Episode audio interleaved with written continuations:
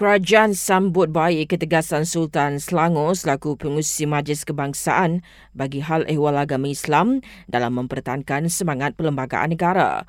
Ucap Perdana Menteri Datuk Seri Anwar Ibrahim, kerajaan juga senada dengan keperluan menurunkan suhu hangat politik ketika ini. Keputusan Mahkamah Persekutuan itu menurut Penku Sultan Selangor dihormati kerana Mahkamah Persekutuan tunduk kepada hukum dan semangat perlembagaan. Tidak timbul nak meringankan atau meremehkan kedudukan Mahkamah Syariah.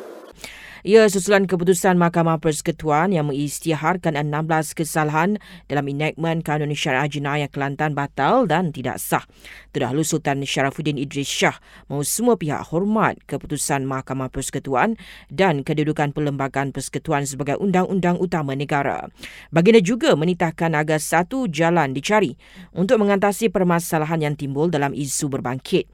Ia antaranya kaji keperluan untuk mencadangkan pindaan kepada peruntukan tertentu dalam Perlembagaan Persekutuan. Ia bagi memastikan kuasa badan perundingan negeri gubal Undang-Undang Jenayah Syariah termaktub secara jelas dalam Perlembagaan Persekutuan tanpa sebarang kekaburan.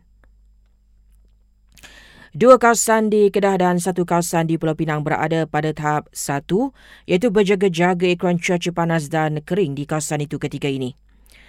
SPRM kaji peruntukan lapuk yang dikenal pasti sebagai antarfaktor yang buka ruang kepada amalan rasuah dalam kalangan penjawat awam. Seorang pemuda diberkas kerana bakar sebuah kereta polis bantuan dan motifnya dipercaya kerana mahu raih tuntunan tinggi di TikTok. Lebih 35,000 rakyat Malaysia mohon untuk mengisi 340 jawatan inspektor polis pada tahun ini.